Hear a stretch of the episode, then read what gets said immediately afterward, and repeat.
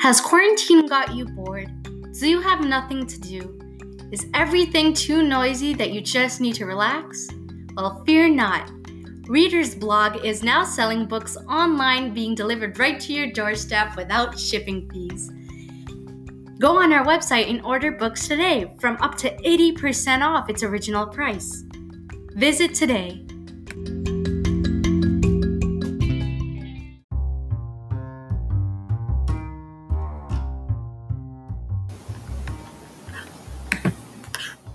Hello, and welcome to the first episode of Character Analysis, where I, Jasmine Buller, will go through different books slash series and discuss original designs, personalities, and what the author may have planned while making these individuals in the story.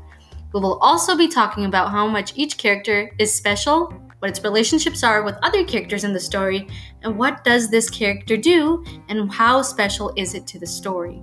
Without further ado, let's begin.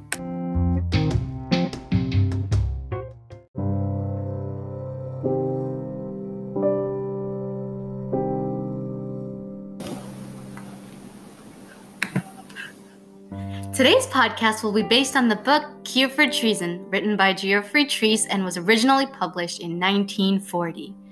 The story is set in the Elizabeth England era towards the near finish of the 16th century. Let's begin with a summary slash description of this book. The main character, Peter Brownrigg, runs away from home after being found out that he and other men and boys helped tear down the wall made by Philip Morton's men, who have started to increase taxes for the farmers living nearby, including Peter's. Brownrigg runs off to find a better place to live and only return when all the fuss about his arrest has calmed down and he will not be arrested anymore. Later on, he meets actors who graciously allow him to become one of their co workers in their company too. While on his way to his next show, he meets another boy named Cat, which at first, the two didn't get along very well. One day, while getting into another argument, Peter found out that Cat was actually a girl, working to also escape from Philip Morton, as he wanted to marry her for the estate she had to her name. After hearing her story, Peter decided to keep her identity a secret from others, and that is one major point about who Brownrigg is that we will be talking about today. He is humble and respects everyone's decisions and also fought for equality for Catherine Russell. Peter has been caught several times by Philip Morton and his men, and sometimes new enemies, that he once trusted as comrades. He nearly dies after a bullet barely missed his head, but even so, Peter Brownrigg continued to keep his head high and be determined and faced everything in his way, despite just being 14 years old. As this book was written 80 years ago, there isn't much information on how the author created this main character, as interviews did not really exist back then.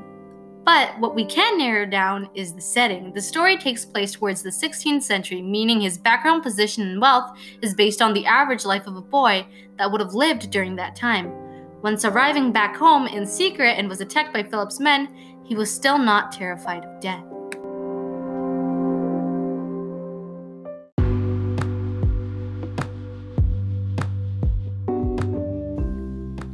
So, what makes Peter Brownrigg so special? His age is 14 years old, which is roughly the same age as everyone reading this book, as it's directed towards young and older teens. His character design is thorough, and what happens to him creates shock within the reader and will makes them want to read on what happens next.